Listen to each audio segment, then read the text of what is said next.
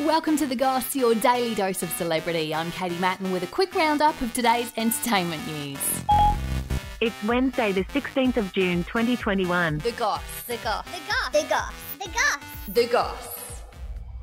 JLo and Ben Affleck are officially a couple again after rumours and sightings of them together over the last few weeks. First of all, stop. The couple were seen kissing whilst at dinner for Jennifer's sister Linda's 50th birthday. The two were joined by family members, including JLo's 13 year old twins Max and Emme, with Jen's mum saying she's thrilled they're back together.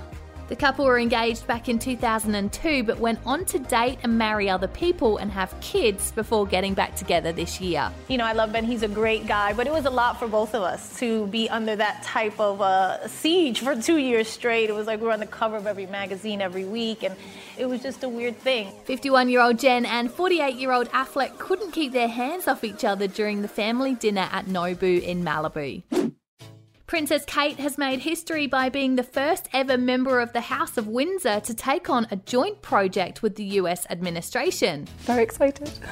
Kate and First Lady Jill Biden visited a local school with the pair pushing for a shift in how the countries approach early education. Kate is said to have established a new level of closeness between the royal family and the White House, something that is said to have put Meghan's nose out of joint. A source close to Meghan and Harry has said one of the reasons Meghan didn't want to give up her American citizenship was so she had the option to go into politics and that she's considering running for president. I don't see it as giving anything up. I just see it as a change. It's a new, it's a new challenge. It's a new. It's a new chapter.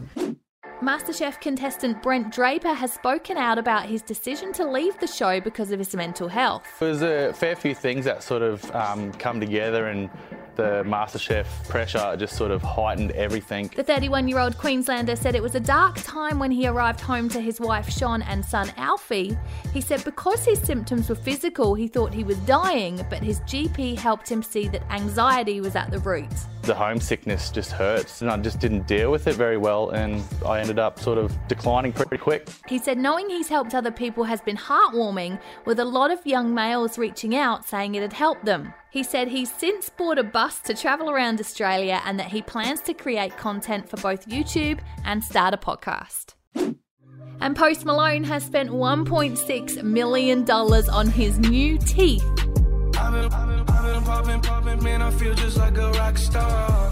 The 25 year old American rapper has had a full set of porcelain veneers, complete with two diamond fangs. And I think that's pretty cool. His dentist, Dr. Thomas Connelly, has said it's the first time I've done something of this magnitude. I've done little diamonds here and there, but this is an entire tooth. The two fangs stay in and are fully functioning with a total of 12 carat diamonds. No one has ever made a full tooth implant out of a diamond before. It's a long process that goes into it, but you know, finally towards the end, we kind of rallied and just made it work. Follow us, like, rate, and subscribe wherever you get your podcasts, and that's the gossip for today. See you again tomorrow. A Podshape production.